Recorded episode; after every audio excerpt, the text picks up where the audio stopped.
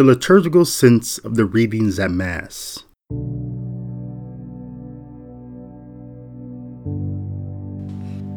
One of the most compelling pieces of evidence that we were created by God, who is truly one in being, is the fact that as human beings, we cannot help ourselves but to pursue and to desire unity. We cannot help ourselves but to pursue oneness because oneness created us. Not only does our physical DNA point to a common source and a universal relationship with each other, as well as the fruits of procreation, which is family, but in all of our pursuits and interactions in the world, unity is our chief craving. Humans cannot help but to believe that if everyone believed as we believe that the world would be a better place. This is why we had designed ritual, religion, tribes, government, curriculum, brands, and countless other things because we truly desire unity amongst each other. We have a history of conquering lands to unify them with us, a dark history of subjugating and killing people who we do not think are worthy of unification. All of our self driven efforts at unity always and inevitably fail, but nearly 2,000 years ago, the most perfect design for unity for humanity came to dwell among us so that unity was no longer an idea for us to grasp at, but now a person named Jesus Christ in whom we abide in.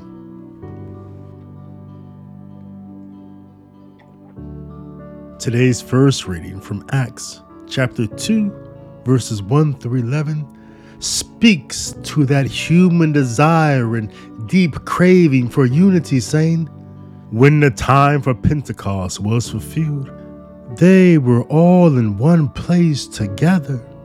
That is, they were unified in their anticipation of the Lord. There was no selfish desires among them. They were all of one accord. Then the text reads, And suddenly there came from the sky a noise, like a strong driving wind and it filled the entire house in which they were. Then there appeared to them tongues as of fire, which parted and came to rest on each of them. And they were all filled with the Holy Spirit and began to speak in different tongues as the Spirit enabled them to proclaim.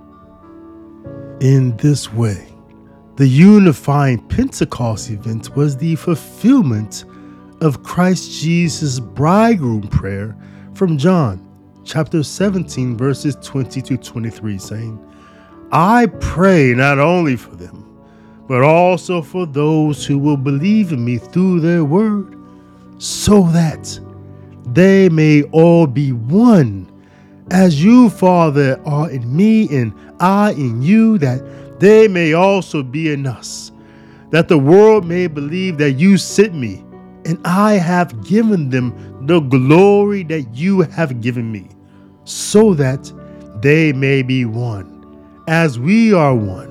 I and them, and you and me, that they may be brought to perfection as one, that the world may know that you sent me, and that you love them, even as you love me.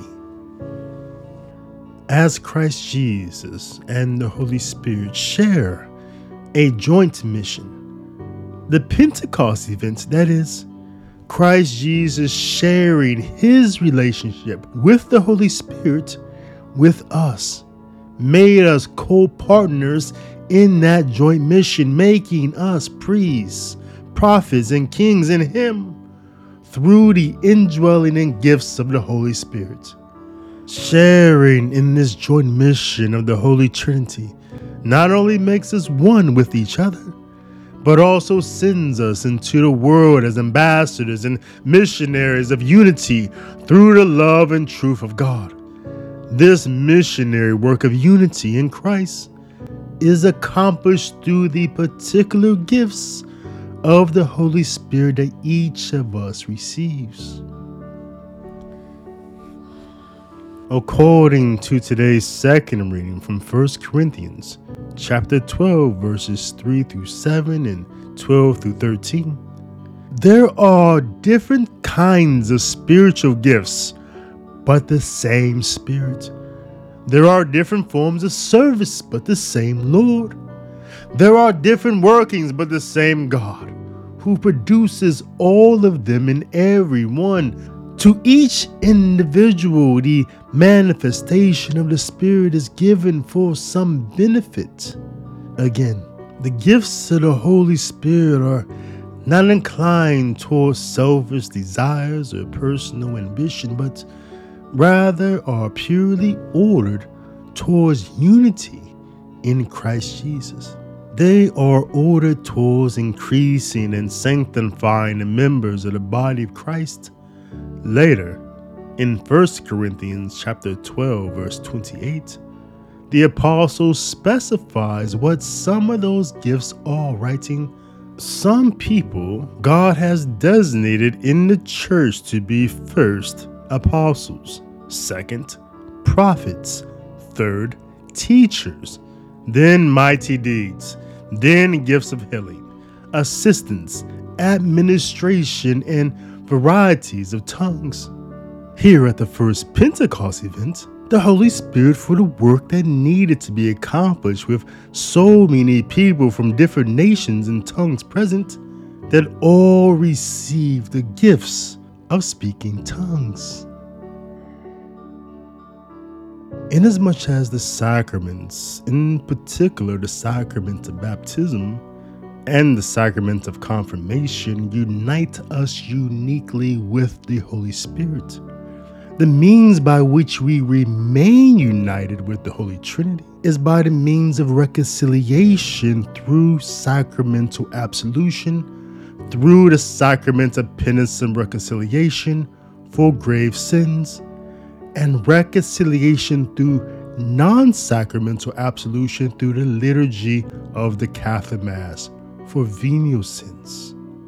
In this way, the gifts for the joint mission of Christ and the Spirit bestowed upon the disciples at Pentecost and the authority of the joint mission of Christ and the Holy Spirit bestowed upon the disciples only after the resurrection event are intimately connected with each other and share some similarities. For example, notice how the gospel reading for today begins. On the evening of that first day of the week, when the doors were locked, where the disciples were for fear of the Jews, Jesus came and stood in the midst and said to them, Peace be with you. Again, as in the Pentecost events, here were the disciples gathered together, unified and anticipating persecution, it appears. And like what will happen at the Pentecost event, the visitation of Christ Jesus resulted in bestowing upon them power, authority, and sending them on a mission.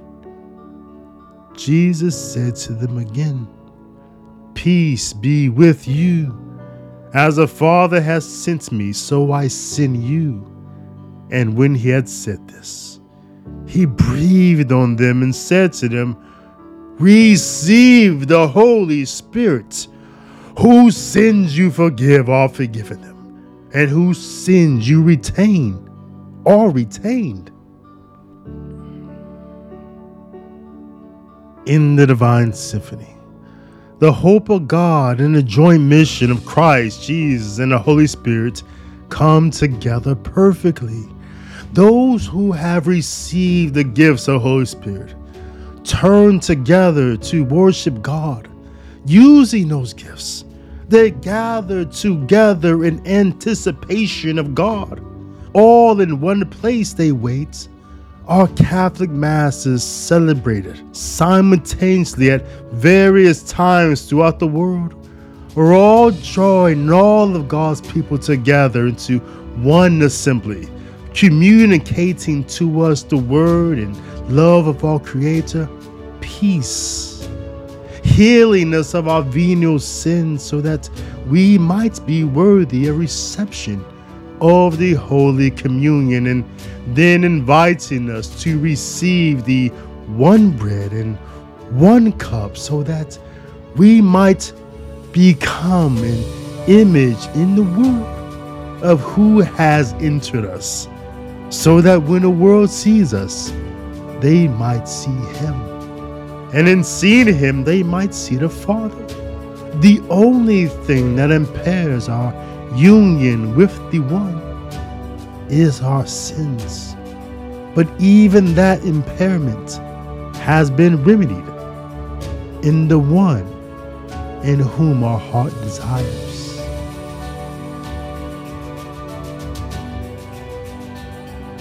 This is just one way how the readings at Mass this Sunday connect to the liturgy and how the liturgy is forming us how to live our lives in the world. Be in the world which you have received through the liturgy. I am David L. Gray. Visit me online at davidlgray.info for more content and context about the liturgical sense of the scriptures.